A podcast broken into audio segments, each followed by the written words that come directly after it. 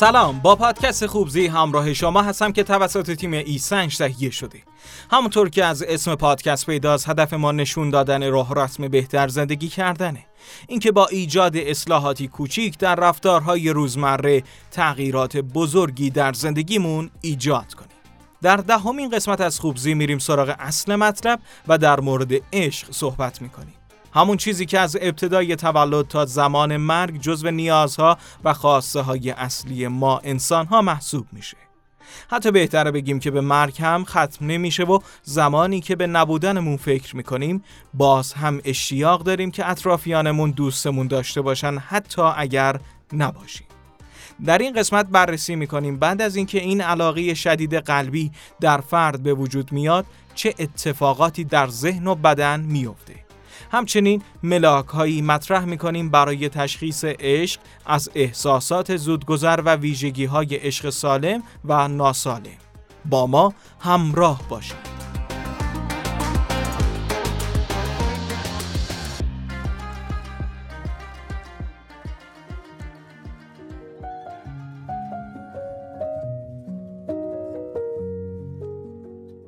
عشق مفهوم بسیار پیچیده ای و شاید از نظر هر آدمی با توجه به مسیری که طی کرده و تجربیاتش یک جور معنا بشه.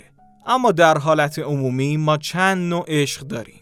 شامل عشق رمانتیک که با دل باختن یک زن و مرد اتفاق میافته عشق عرفانی که در ادیان و عرفان زیاد دیده میشه و معشوق خالق هست عشق خانواده که معمولا بین اعضای خانواده به طور خاص مادر و فرزندان دیده میشه.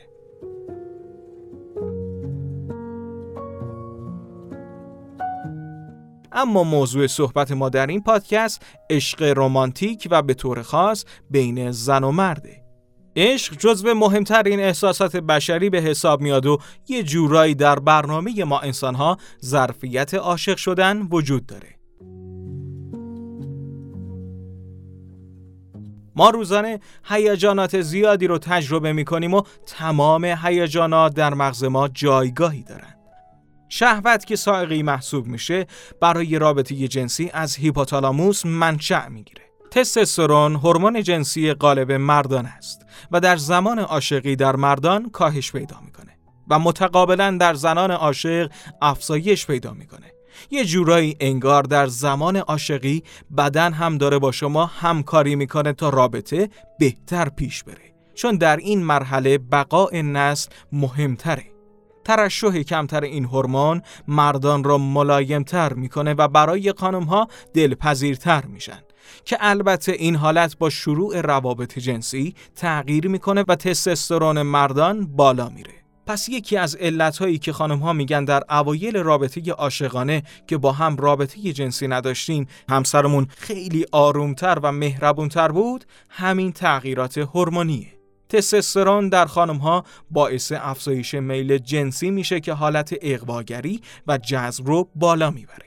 و این هم به مرور زمان و با تکرار رابطه جنسی می‌تونه دیگه مثل اول نباشه و رو به کاهش باشه.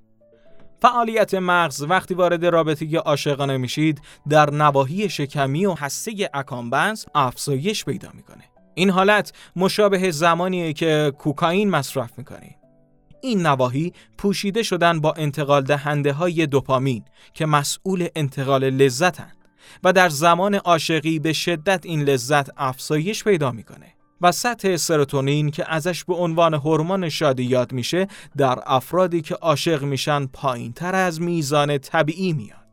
مشابه کسانی که اختلال وسواس دارن در تحقیقی که در مجله نیو ساینتس چاپ شد گفته بود که هر دو گروه یعنی عاشقان و مبتلایان به وسواس فکری یا عملی به طور افراطی در مورد چیزی یا شخصی احساس نگرانی می‌کنند و نسبت بهش وسواس به خرج میدن پس یه جورایی وقتی عاشق میشید نسبت به معشوق حساستر میشید و روش وسواس بیشتری خواهید داشت. از طرفی هورمون کورتیزول که در هنگام استرس ترشح میشه در اوایل عاشقی افزایش پیدا می‌کنه. به همین خاطره که با دیدن معشوق تپش قلب می‌گیری و عرق می‌کنی. همچنین در موقعیت های اروتیک که عاشق و معشوق نزدیک به هم هستن از غده هیپوفیز هورمون اکسیتوسین ترشح میشه که در فرایند رابطه جنسی بسیار تأثیر گذاره. اکسیتوسین رو هورمون عشق یا هورمون وفاداری هم مینامند و همین هورمون عامل وابستگی و اعتماد بین دو نفر هم میشه. جالبه بدونید که هورمون هایی مثل دوپامین یا سرتونین رو میشه با دارو در مغز کم یا زیاد کرد. اما این مسئله در مورد هورمون عشق صدق نمی‌کنه و به صورت طبیعی و وابسته به شرایط در بدن ترشح میشه. تعریق بدن و سرخ شدن پوست صورت از دیگر نشانه های عاشقی در زمان تحریکات ذهنیه.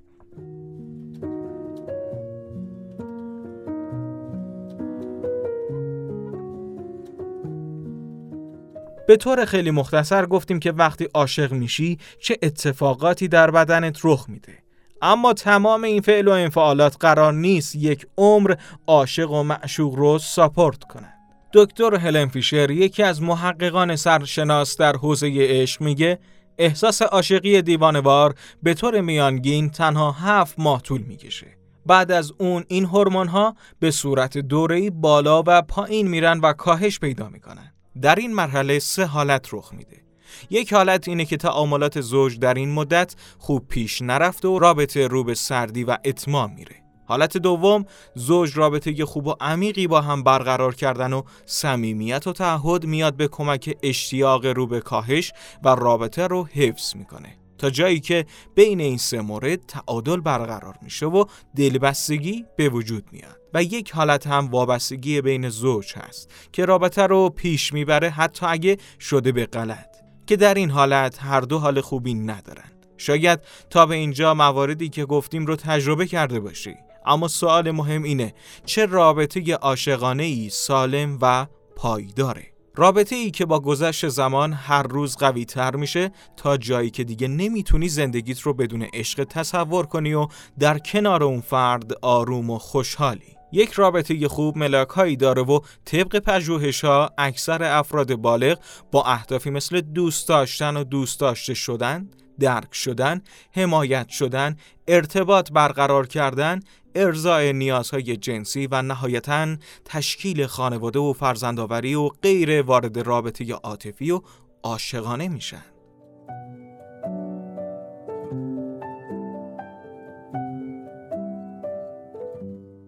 رابرت استرنبرگ از نظریه پردازان شاخص در حوزه عشق با توجه به نیازها و انگیزه ها نظریه مثلث عشق رو مطرح کرد که در اون میگه یک رابطه عاشقانه سالم باید به صورت متعادل شهوت، صمیمیت و تعهد داشته باشه که در این حالت عشق خالص به وجود میاد. با زیاد کم شدن هر کدوم از این سه متغیر انواع دیگه عشق به وجود میاد که دیگه حالت سالمی ندارن و یه جای کار میلنگه. مثلا اگر صمیمیت و هوس خیلی بالا باشه عشق رمانتیک به وجود میاد.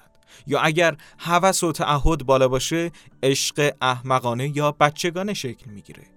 بر اساس این نظریه تسی هم ساخته شد که امروزه در مشاوره های پیش از ازدواج استفاده میشه و شما می‌تونین اون رو در سایت ایسنج با تفسیر کامل و تخصصی انجام بدین و سبک عشقتون رو شناسایی کنید.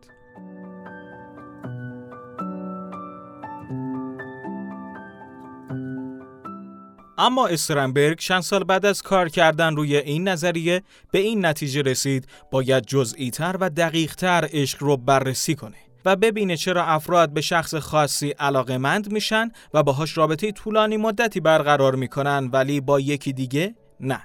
استرنبرگ بعد از تحقیقات طولانی متوجه شد قصه عاشقانه آدمها در مورد رابطه با هم فرق داره و همین باعث میشه یه رابطه دوام پیدا کنه یا نابود بشه. پس نظریه قصه عشق رو مطرح کرد و عشق رو یک قصه در نظر گرفت. ما ناخواسته عاشق افرادی میشیم که قصه های مشابه یا عینا مانند ما دارن. اما نکته مهم اینه که فردی که عاشقشیم باید نقش مکمل رو در قصه ما بازی کنه نه اون نقشی که ما داریم. حتما این جمله رو زیاد شنیدین که تفاوتها باعث بهتر شدن رابطه میشه. بله این درسته. اما در این زمینه که تفاوتها بتونه نیازهای یک فرد رو در قصه عاشقانش پوشش بده. اگر عاشق فردی بشیم که قصهش با ما خیلی متفاوته بعد از اینکه هورمون‌ها کارشون رو کردن و یک تای میگذشت رابطه تلخ و سخت میشه و مشکلات خودشون رو نشون میدن. اگر زمانی عاشق شدی حتما حتما توصیه می‌کنم تست قصه عشق رو هر دو انجام بدید. و قصه هاتون رو شناسایی کنید. این تست رو هم می‌تونید با طرف مقابلتون در سایت ایسنج انجام بدین و تفسیر زوجی خودتون رو به طور کامل و تخصصی دریافت کنید.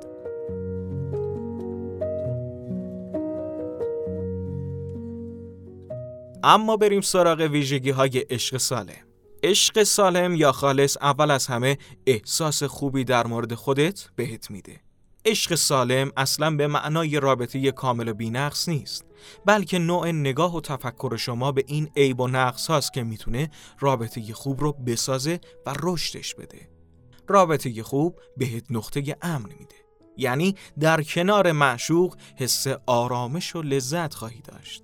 نه احساس معذب بودن و فشار. کسانی که در زمانهای ملاقات مجبورن به خاطر خوشایند طرف مقابل فیلم بازی کنن روابط پایدار سالمی نخواهند داشت. چون بعد از مدتی خسته میشن. رابطه خوب واقعیت رو نمایان می‌کنه و ماسکای اضافی رو کنار می‌زنه. در این رابطه ارزش پیدا می‌کنی و عزت نفست میره بالا. چون طرفت همون چیزی که حسی دوست داره و دائم به دنبال تغییرت نیست.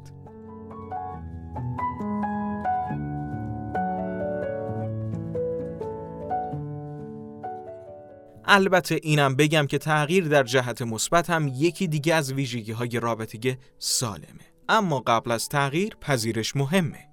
وقتی که تو حس کنی طرف مقابلت تو رو همین طوری که هستی دوستت داره اما در مواردی اگر تغییر کنی هم رشد فردی داری و هم حال اون بهتره حتما این کار رو می‌کنی.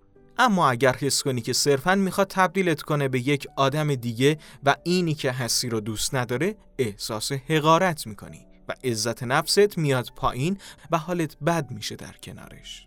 در این حالت اگر شخصیت وابسته ای باشی باهاش میمونی و هر روز بیشتر تحقیر میشی و در غیر این صورت رابطه رو به زوال میره.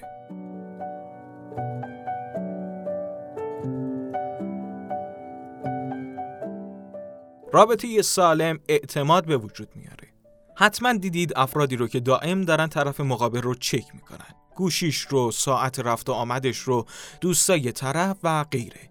یا اینکه طرف مقابل رو به روش های مختلف امتحان می‌کنه. اینها نشانه های خوبی نیست. چون یا طرف مشکلی داشته که بهش شک کردی که خب در مراحل آشنایی ازدواج با همچین فردی به صلاح نیست. یا شخصیت کنترلگر و شکاکی داری که این هم نشون میده تو فرد مناسبی برای اون رابطه نیستی.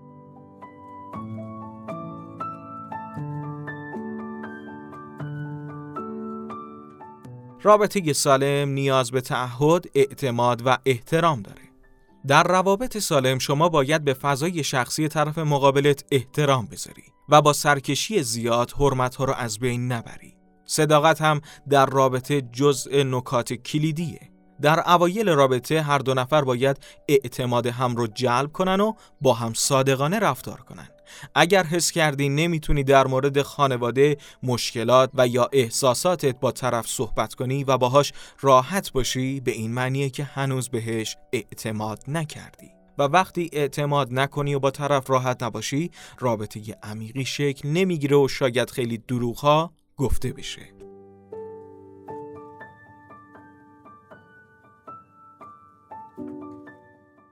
استقلال در عین اتحاد از دیگر نشانه های رابطه سالمه. وقتی که دو فرد با هم زوج میشن در این حال که باید حواسشون به رابطه زوجی و تعهداتشون باشه می‌تونن برای خودشون فضای شخصی داشته باشن. ارتباط با دوستان و یا عادتهایی که قبلا داشتید رو می‌تونید نگه دارید. گوشه ذهنتون هم این باشه که اولویت رابطه دو نفرتونه و این موارد مستقیم یا غیر مستقیم نباید واسه رابطتون آسیبزا باشه. یادتون باشه که ازدواج وقتی تبدیل به اسارت بشه با شکست مواجه میشه. در رابطه سالم تعادل وجود داره. اینکه یک نفر دائم برای به دست آوردن دل طرف مقابلش تلاش کنه شاید در کوتاه مدت جواب بده. اما اون فرد بعد از مدتی خسته میشه و دست از این کار بر میداره. در یک رابطه خوب باید به خواسته ها، آرزوها و علایق هر دو نفر توجه بشه.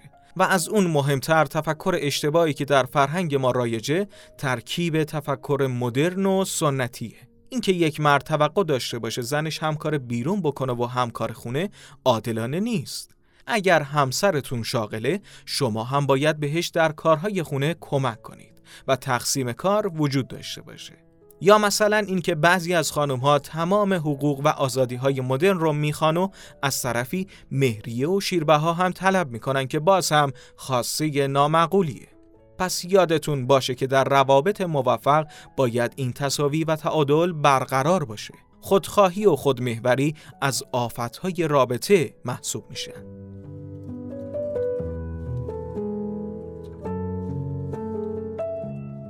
اخلاق از مهمترین مسائل در روابط هست.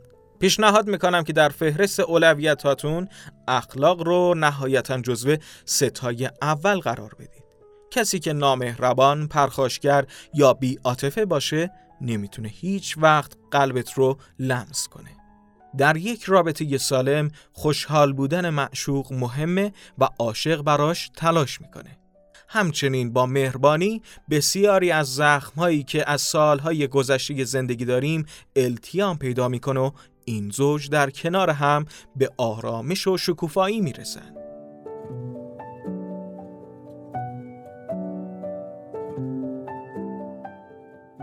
مسئولیت پذیری و تعهد از دیگر ملزومات یک رابطه سالمه. افرادی هستن که نمی‌تونن با یک فرد بمونن و به صورت دوره‌ای شریک زندگیشون رو تغییر میدن. به این افراد میگن دونجوان.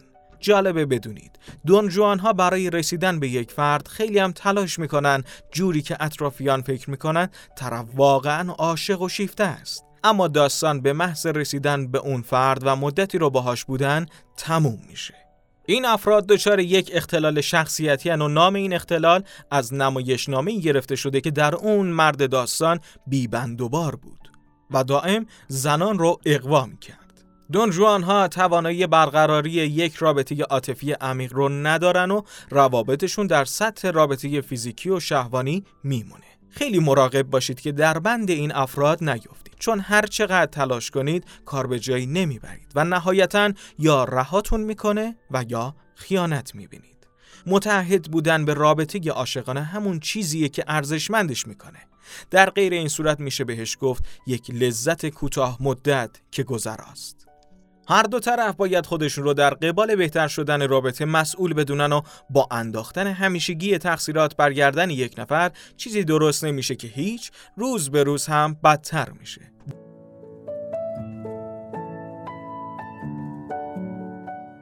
جاذبه جنسی رو دست کم نگیرید. خیلی اوقات افراد صرفا بر اساس عقل پیش میرن و به خاطر شرایط و ویژگی های خوب یک فرد باهاش ارتباط می‌گیرن. اما اون فرد براشون جذاب نیست. این حالت هم رابطه عاشقانه خالص رو به شما نمیده و بعد از مدتی دچار شک میشین که آیا من می‌تونم با این فرد خوشبخت بشم؟ ما روانشناسا میگیم در یک رابطه باید حداقل از طرف مقابل خوشت بیاد و چهره و حرکاتش برات دلنشین باشه. در غیر این صورت با احساسات کسی بازی نکنید و بیشتر در رابطه نمونید.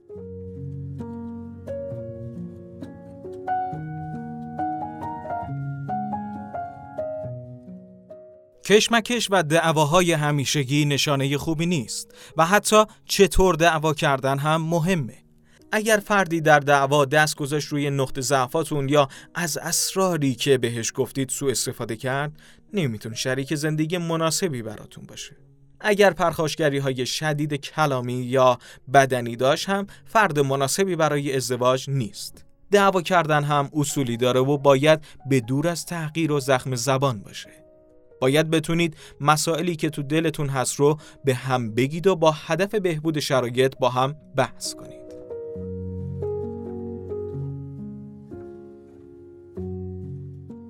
و آخرین مورد هم اینه که با هم خوش باشید. از حضور هم لذت ببرید و بتونید با هم تفریح کنید. اگر مجرد هستید پیشنهاد می‌کنم حتما این موارد رو در انتخاب شریک زندگیتون رعایت کنید.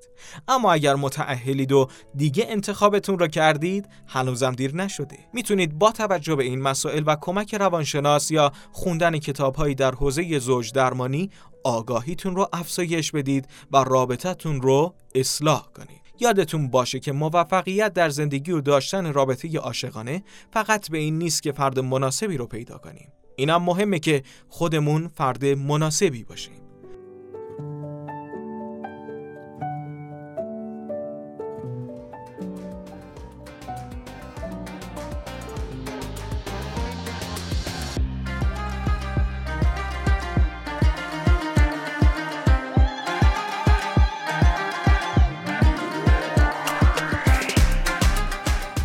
همراهان عزیز ایسنج به انتهای این قسمت از پادکست خوب‌زی رسیدیم. نویسنده این قسمت هم خانم محدثه مختاری از همکاران روانشناس تیم ایسنج بود. امیدوارم که این خوب‌زی هم براتون مفید بوده باشه. ما را می‌تونید در نرم افزارهای پادکست، ساوند کلاود، کست باکس و مجله ایسنج بگوشید برای اطلاع از سایر تست‌ها مطالب مفید علمی روانشناسی و تخفیفا در اینستاگرام همراه ما باشید. آرزو می‌کنم عاشق آدم خوبی بشی و خودت هم از آدمهای خوب روزگار باشی.